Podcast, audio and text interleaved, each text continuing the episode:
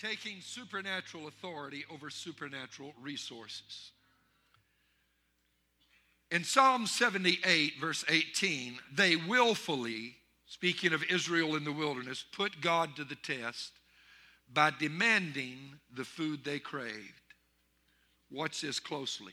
They spoke against God. How do you speak against God? Can God really spread a table in the wilderness? They asked. Then they said, True. He struck the rock and water gushed out and streams flowed abundantly, but can he also give us bread? Wow. The desert they were in was the Saudi Arabian desert, Sinai Peninsula area. They had crossed the Red Sea. That is considered to be one of the most harsh and hospitable terrains on the face of the planet, where it averages one tenth of an inch of rain every 10 years. Two and a half to three and a half million people were supernaturally sustained in that wilderness with food and water. And in the middle of their desert, now let me get real, in the middle of their recession, they said, Can God take care of me? And God got upset and said, That you have spoken against me. When the Lord heard them, he was furious. His fire broke out against Jacob, and his wrath rose against Israel, for they did not believe in God or trust in his deliverance. Let me tell you what not to say when you're in the wilderness. Don't say, Can God get me out of this? If you lose your job, don't say, Can God fix this? God got mad because they put that little three letter word, C A N, can, in front of God. You don't put can in front of God, you put God in front of can.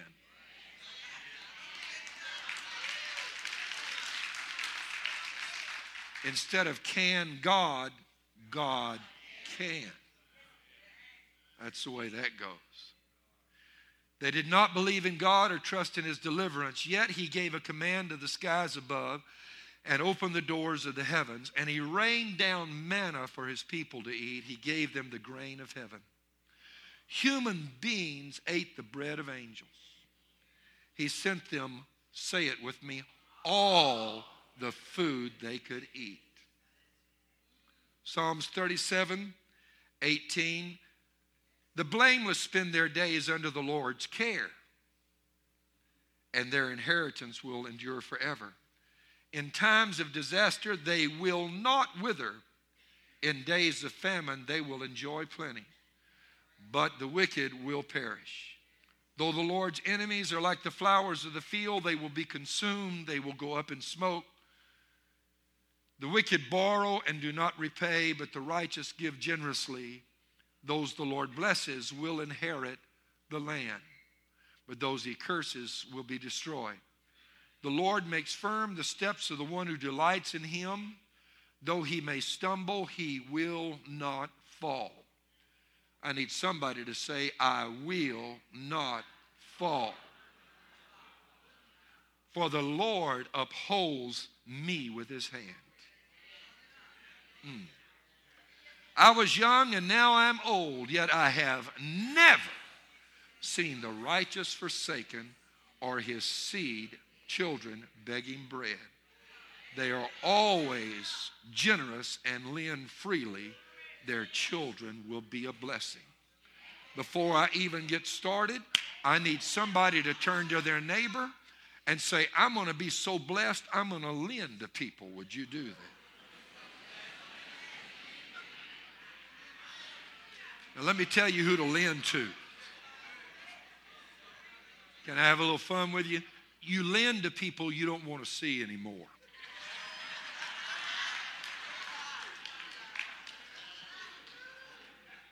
Because when you do, they don't come back around. Tell somebody, I'm going to lend. Would you do that? And not borrow. And tell somebody, my children are even going to be more blessed than I am. Amen.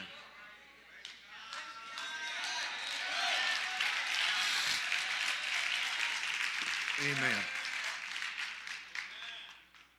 I have to deal today with this subject, and it is very easy to tilt it one way or the other and lose balance and perspective. I am outraged at this reality show that's going to kick off in the fall. Outraged. Literally. I spend my life trying to, to reach people around the world.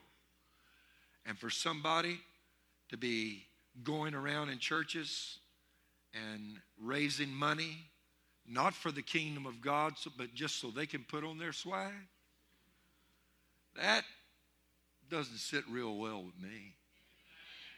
Mm-mm. To use the church as a way to get money, uh, that's not good. And someday they will have to stand before God. And if I were to call the names of some of these people, and I'm that far from doing it because they don't mind putting their name out there, you would recognize a number of those names. One of them has had a baby and is not married. Another divorced his wife, is living with a lady, had a baby with her, and they even filmed her asking him, Can we get married? And he still don't want to get married. I'm talking about pastors of megachurches. Another, when his, he left his wife on a Sunday, took up with his secretary, was still in the pulpit, continues to be the next Sunday throughout, never missed a Sunday. Now, when they bring his new wife in, they carry her in in a chair. Like she's some potentate in India. You know, carried in. I'm serious. These are pastors. And their families. There's always somebody out to get your money. You hear about the evangelist who sent a letter out, an email, his mailing list. It goes like this Money can buy you a house, but not a home. Money can buy you a bed, but not sleep. Money can buy you a clock, but not time. Money can buy you a book, but not knowledge. Money can buy you medicine, but not health. Money can buy you sex, but not love. So you see, he said, money isn't everything, and it often causes pain and suffering. I tell you all of this because I am your friend. And as your friend, I want to take away your pain and suffering.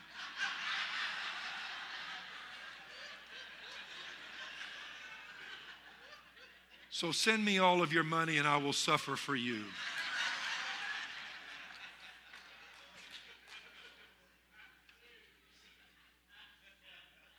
In the middle of this kind of a context with stupidity, stupidity like this going on, I still have to stand up and preach the scripture.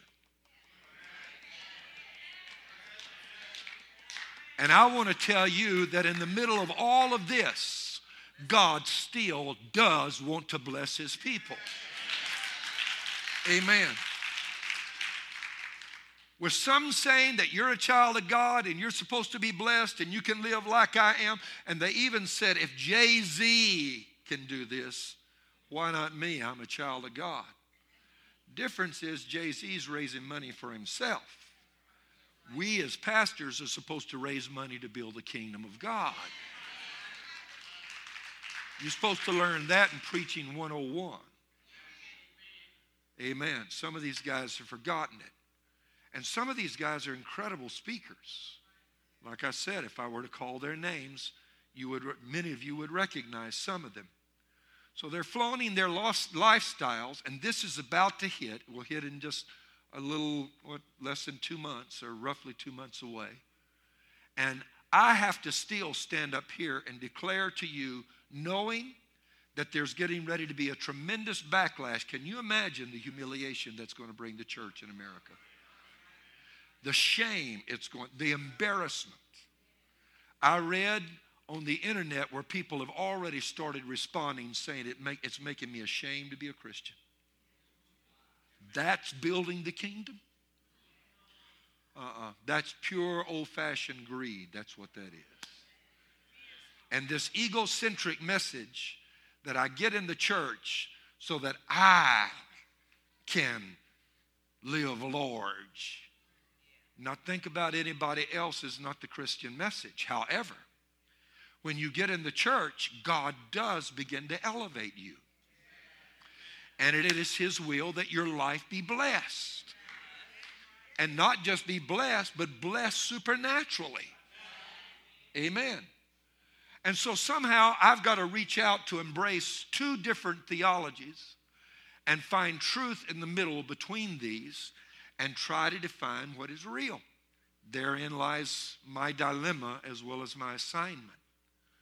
Because I know that we have a tendency to be polarized in our thinking.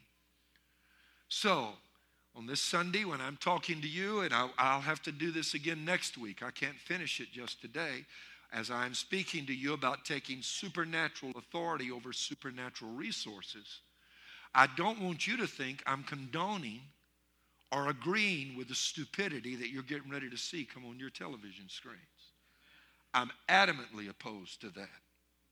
You should know up front that I receive a salary, that many of you receive salaries that are larger than mine by far and I'm content with where I'm at. I wanted more, I'd go before the finance committee and I'd say, guys, I need a little more money. That's what I'd do. But I'm happy. You know why I'm happy? Because I found a treasure that's greater than anything this world has to offer. Amen. And not only that, I am having the time of my life doing what I'm doing. I'm serious. If you hadn't figured it out, I'm having fun. Amen. I've often said if you knew how much fun I was having, you would charge me to be your pastor. Amen. I'm serious. I love what I do. I hear people talking about, I'm burned out, and I like, what planet are you on? You so far out there, I need binoculars to find you. Because I can't relate. Burned out, I'm excited. I love being in the ministry and serving and working here at this church and doing what God has called me to do. And plus, I've had an encounter with God that has taught me this stuff we call the wealth of this world. That's nothing once you've met Him. Amen. Amen. Having said that, I still have a responsibility as the pastor and the father in this house to tell you that it is God's will to elevate your life. My responsibility is to help you move into your destiny. Amen. As I said, when you come into the church, though your heart gets changed, your mind does not. You carry the same negative thoughts, the same evil programming, and I use the word evil after having considered the use of that word, and I'm still using it deliberately because we carry the same evil thinking in that has been programmed into us by the evil one who wants to rob us of our destiny.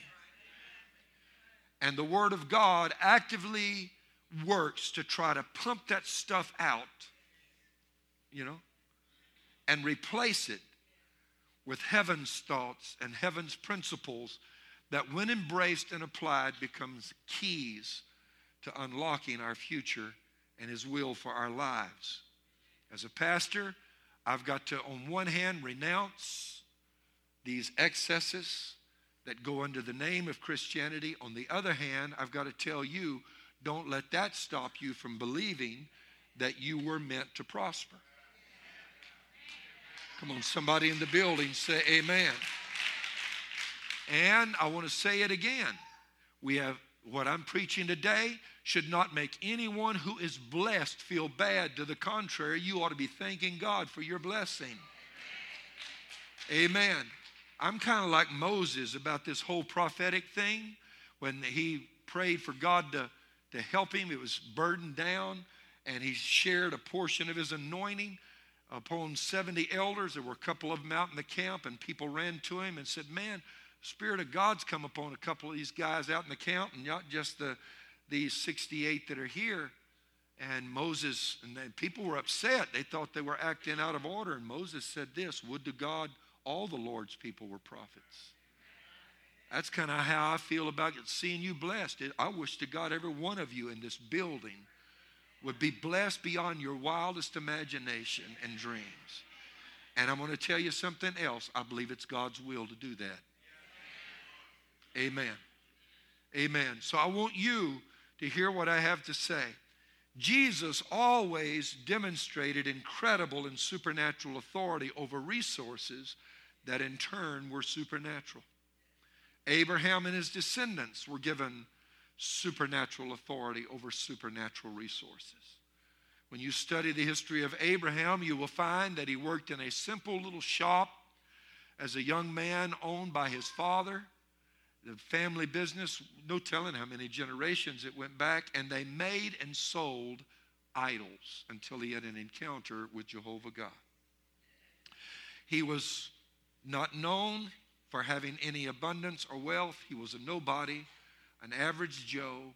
But when God connected with him, because God had an assignment for his life, and here's an important truth you need to know God always releases the resources necessary to fulfill the assignment for your life.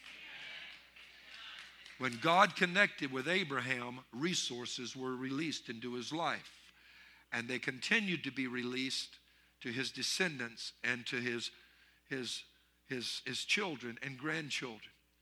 They were not the only ones in the scripture to experience supernatural authority over supernatural resources. Look at the prophet Elijah, who instructed the little widow in a time of famine, who had only a little bit of oil left in the flask or the bowl or jar, and a little bit of meal left in the barrel. He instructed her, Make that cake for me. He sounds like one of these LA pastors. Amen.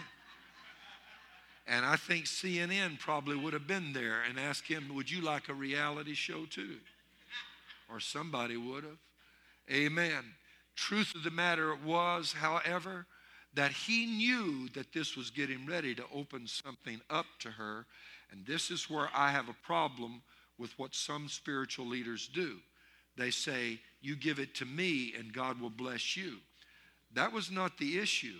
The issue in this case was God sent Elijah to this widow because she had no one else to take care of her and her son. And when she sustained the prophet, he became the key to unlocking abundance in her life. And for three years, that barrel of oil never ran out and that cruse of oil never diminished. Amen. That bottle of oil never went dry. Amen. It wasn't about bless the prophet, it was the prophet was sent to bless her. Come on, I need a better amen than that. Her act of generosity and obedience brought her to a level of supernatural authority over supernatural resources that none of the others in Israel experienced. Obed Edom and his family were given supernatural authority over supernatural resources. When the Ark of the Covenant, which is the type of the presence of God, it is the shadow in the Old Testament of the New Testament experience of Christ indwelling within you, when this manifested place where God put his presence upon this ark, when that object was brought into Obed Edom's home, everything in his house was blessed supernaturally. Amen. I contend that when Christ comes into our lives, everything in this house is supposed to be blessed supernaturally. Amen. Solomon was given supernatural resource or supernatural authority over supernatural resources, and his government brought great prosperity to Israel. Esther was given supernatural authority over supernatural resources to elevate her people, the Hebrews, while in the pagan capital of Babylon. And I want to tell you, in the middle of a pagan world, we're in the world, we're not of the world. But God still knows how to bless His people when we're in the middle of captivity. I need an amen right now. You hear what I'm saying? This is in your Bible. Ezra and Nehemiah were given supernatural authority over supernatural resources to rebuild Jerusalem and its walls. God even made a pagan king, not just once, but several of them, pick up their checkbook and write checks to fund the building of God's house and God's city. Amen. It's one thing for one of our people to get blessed and support the church, but it's another thing for somebody who doesn't even know God to say, I feel it on my heart to write this check for $50 million to build churches in India and Asia and different places around the world. Amen. But that's in essence what happened here. I would contend that just as in all these stories, along with many others in the Old Testament, that whenever people connected with God, He gave them and elevated them to a place that they experienced supernatural authority in their circumstance. And that authority always released supernatural resources. Without exception, you will find supernatural resources were the inevitable consequence of connecting with God. Whether it's a supernatural resource of strength, whether it's a supernatural ability to fight, uh, strength is with Samson, fight is with David and Goliath. One way or another, something supernatural is released in your life when you connect with a supernatural God. And that supernatural resource changes your world. Our text clearly speaks of both supernatural resources and supernatural authority over them. And supernatural resources are those that are clearly of a supernatural nature, just so that I can make the distinction. Let me explain it this way ordinary circumstances and ordinary measures taken during ordinary circumstances can uh, be extrapolated upon to predict a certain outcome that is expected in that situation. Doing certain things is predictably going to produce a certain result. When I speak of supernatural resources, what I'm talking about is doing ordinary things, and instead of ordinary outcomes, suddenly it blows up and goes crazy. You've got to turn to somebody and say, You've got a right to expect a blow up in your life. You got a right to expect God to blow some stuff up. Amen. Amen. Something's getting ready to get out of control. Something's getting ready to happen in your life. Amen. Doing all of this stuff, uh uh-uh. uh You don't have, you, you can't expect ordinary outcomes. First of all, because think for a minute, He is a supernatural God. Everything He does, then, by definition, has to be supernatural also. Mm, mm,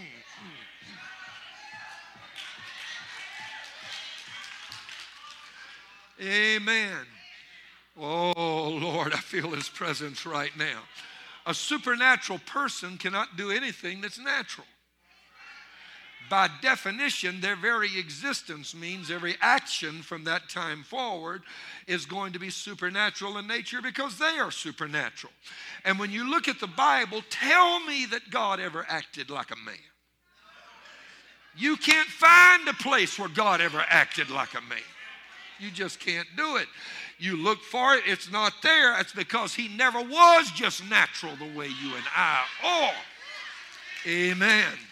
Water flowed out of a rock that followed Israel around for 40 years. That sounds supernatural to me. It's one thing to go to the spring and get some water and go back home, but it's another thing for the spring to follow you wherever you go. That is supernatural. Somebody help me right now. A rock levitated and followed Israel forever they went here, there, yonder. And it just didn't let go of a little bit of water, a drop or two, enough to wet your whistle, to use the old expression. Uh uh-uh. uh. i am talking about according to the, the writer in Isaiah rivers flowed in the desert. You hear what I said? Not a stream, not a creek. I'm from Louisiana, not even a bayou. Amen. But a river flowed in the middle of the desert. And the desert blossomed like a rose, and God created a veritable garden in the middle of one of the most inhospitable places on the face of this planet. God doesn't know how to act natural because He is supernatural. And are you ready for this? When God acts supernatural, that is natural for God.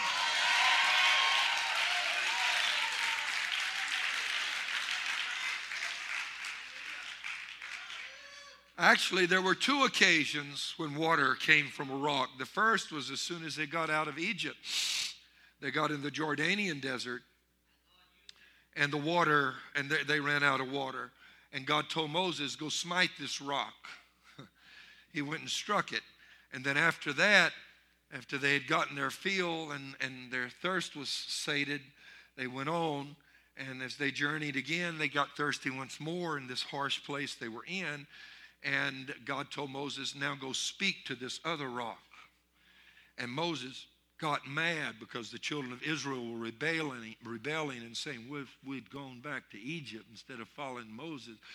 Moses got that staff, same one he hit the rock with when they first got out of Egypt. He walked over to this other rock and, and instead of speaking to it, he struck it and said, You rebels. And that's what he called Israel and smote the rock, struck it, and water gushed out. Now, God got upset at Moses for doing that. And there's actually a very beautiful picture and typology that is contained here because you see, according to Paul in 1 Corinthians 10, that rock was Christ. And the first time he struck the rock, speaking of Christ being on the cross, being struck for us to restore everything that Adam had lost. This is the second Adam. Mm, I got to preach right now. Mm. And you see, the first Adam was told, because you're under the curse, you're going to earn your living by the sweat of your brow. Amen. It's going to be hard. Am I talking to anybody that's been in a hard place? You know what a rock is? That's a hard place. That's a hard thing. Anybody here ever be in a hard place in your business? A hard place in your finances? A hard place in your marriage? You ever been in a hard place spiritually? Christ was struck the first time and life giving water flowed out to sustain man. Second time, this is what you got to see. God said, Don't strike the rock, speak to it. Moses actually was forbidden to enter the promised land because he disobeyed God and struck the rock on the second occasion and therefore violated typology in Scripture. And God, who is ultimately consistent in His Word from Genesis to Revelation, then is left in, with this serious dilemma. According to my plan, Christ was to be struck once. Moses struck the rock twice. Now, I've often believed that maybe Christ has had to then uh, go through additional pain and suffering that never would have happened. That's why it was such a serious transgression for Moses to strike the rock the second time. All right, that's typology. What does it mean, though, in terms of its theological application? It's once Christ is struck, you don't have to strike it again. You speak to your rock, and resources are going to, to come forth. Lord. Mm. I need somebody to speak to their rock.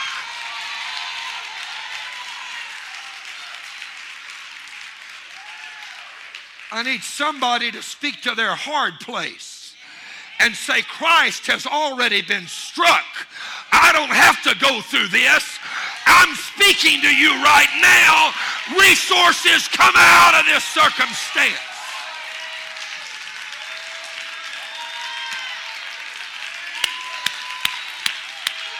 Come on, somebody give him some praise.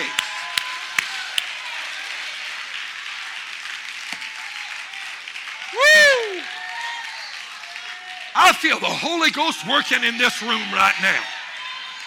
I don't know who I'm talking to, but you need to speak to your rocky place right now.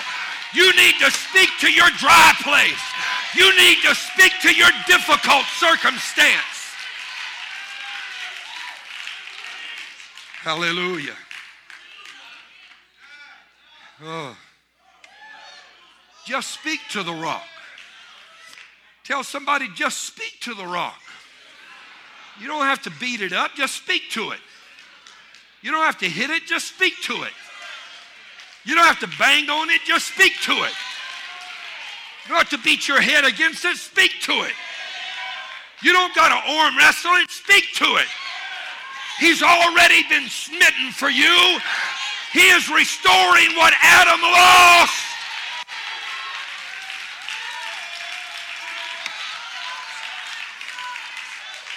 I feel the Holy Ghost in this room. Somebody needs to stand up and say, I'm speaking to my marriage. I'm speaking to my finances. I'm speaking to my job. I'm speaking to my health. River, come forth. I'm not talking about a drop or two. I mean, river, come forth. My desert is getting ready to blossom like a rose.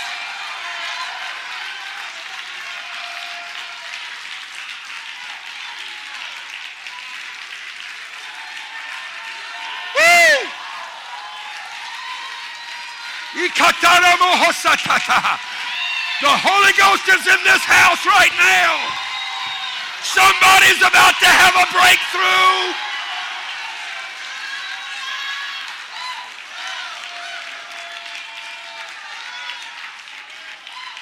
I feel it in the spirit. There's somebody caught up in your hard place right now. And you're wondering, how do I get out of it? You don't earn it by the sweat anymore. All you got to do is speak to it now. I'm not saying you don't work hard. Yes, you work hard. But what you're getting ready to do is step into a supernatural dimension, a supernatural level.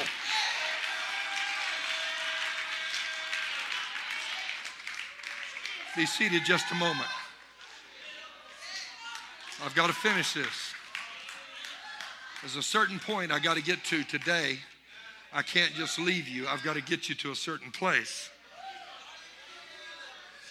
But as I've pointed out, supernatural authority over supernatural resources is always related to your assignment.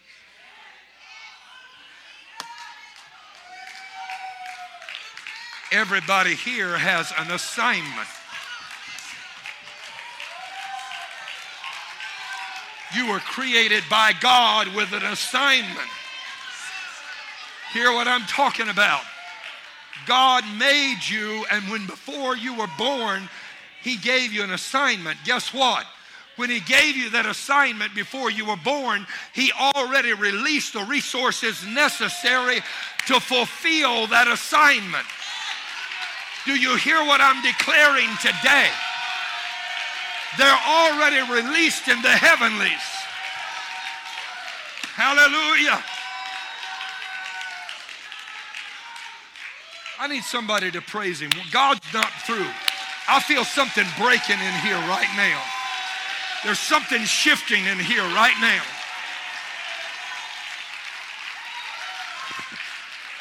God is causing water to come out of somebody's rock right now. There's a breakthrough in this house this morning. Uh.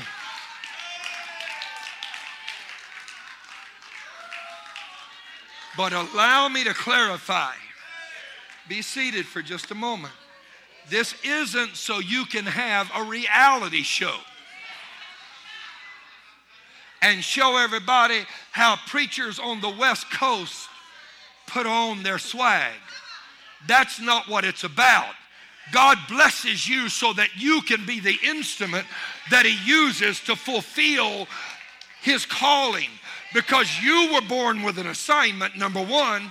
Number two, He released the resources to fulfill that assignment. Are you ready? Number three, whenever you fulfill that assignment, He gets the glory for it. Hallelujah. You were made to bring glory to God. You were created to bring Him glory. Yes, you were. You were created to bring Him glory. Now, here's where people go astray. They say, God wants me to be blessed because it's all about me. No, it isn't. God wants you to be blessed because it's all about Him. Having said that, does that mean you can't have a nice house? No. Don't misunderstand me. Can't have a nice. No. That's not what that means. What that means is when you get blessed, you're going to move to another level. Yeah. Yeah, you will, but you're going to be a blessing now. Not just oh, not just get blessed, you're going to be a blessing. You see, there's a level above getting blessed, and that's when you move from getting blessed to being a blessing. I'm just about done because my time is gone, but not because I want to. Our problem is we end up doing like the lady whose husband died. We want all of this for mwah. Yeah. Don't worry about orphans in Africa, churches in India. Don't worry about evangelizing the world. I just got to look good. And that nauseates God. And he said, Because you say you're rich and increased with goods. Mm. Oh, let me not even go there in Revelation 3. Amen. But a lady, her husband died. And he didn't have a lot of money, left $80,000. That's all the, his estate consisted of. He had 80,000 to his name. And after everything was done at the funeral home and the cemetery, his widow was telling her best friend, You know, there's just no more money left. And she said, But wait a minute, how can that be? You told me he had $80,000 just four days ago. She said, Yeah, yeah, that was before the funeral. Well, what'd you do with $80,000? She said, Well, first of all, the funeral cost me $8,500. And of course, I had to make the obligatory donation for the church and the organist and all of that. And then that was $1,000. And then I spent another $1,500 for his wake the food and the drinks, you know, all that stuff. That's $11,000. And the friend said, Well, what happened to the other $69,000? And she said, That went for a memorial stone. And her friend said, $69,000 for a memorial stone? And she said, How big was it? And the widow said, About five carats.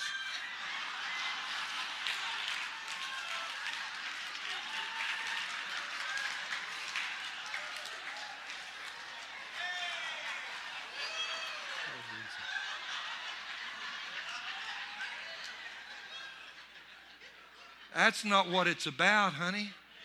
God wants to bless you and wants you to be blessed and be at another level so He can make you be a blessing.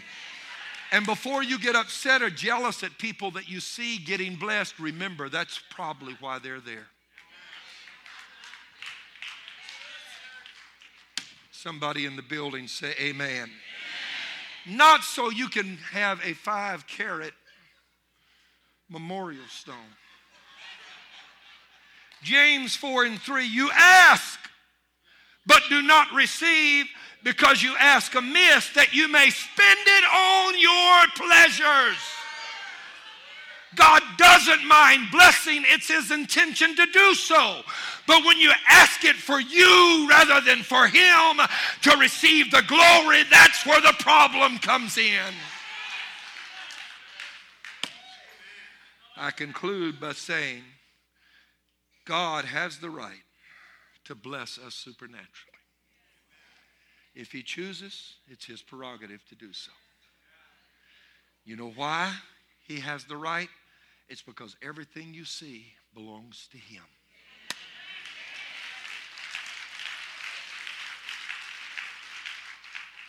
If men owned the resources of the world, they would have the right to do with those resources what they wanted to do with them. But they don't own them, and therefore they don't have that right. Remember that as long as you live. Psalms 2, 24 and 1. The earth is the Lord's and the fullness thereof. Mm. Haggai 2 and 8. The silver is mine, and the gold is mine, declares the Lord Almighty. Now, why does that bless me? It's because of this. If God says, I'm going to bless you, your boss has no right to say no. If God said, I'm going to give you a raise, the boss cannot turn it down. If God said, I'm going to bless your business, recession or not, your business has no right to be anything other than blessed because it belongs to God. Everything belongs to Him.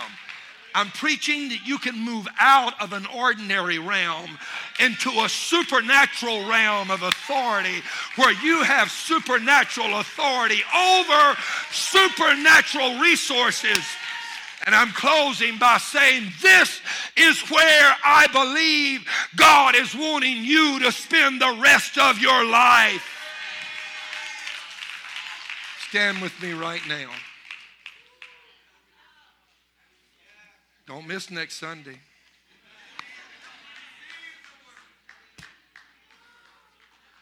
I want those who intend to be blessed to come here today. I want to pray for you as a father in this house and pray for the release of supernatural authority over supernatural resources.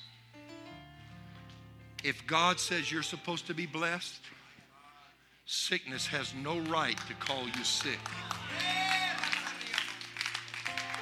If God says you are to be blessed, the bank has no right to repossess your house. It doesn't belong to the bank, it belongs to God. And God will make ordinary circumstances produce supernatural results. Come in close because I want to pray for you right now with your hands raised, I want you to get ready to make this declaration of faith with me. I want you to say this out loud Father, Father today, today, I declare that I am your child. You are supernatural in every aspect. Everything you do is supernatural by definition. And because of that, because of that I declare from this day forward, I'm stepping into the supernatural realm. Because you own this world and its resources. And I have an assignment, and that assignment is to give you glory. I'm calling forth my resources. Even in the middle of this desert I'm in right now, I'm commanding the rock Release a river of water. Release a river of water. I'm commanding rivers to flow. Resources to come. Manna from heaven. Angels' food. I'm commanding it to come. And from this day forward, from this day forward, I will be blessed in every aspect of my life. Everything I do will be blessed. But I'm going to be blessed for the right reasons. Because my heart is in the right place. I will not only be blessed and enjoy my life, I will not only move to a higher level myself, but I'm going to bless the kingdom of God. I will bless the kingdom of God. I'm going to bring you glory. I'm going to bring you glory. I declare it today. I declare it today. And I take that authority to make it happen in Jesus' name. Somebody give God some praise right now.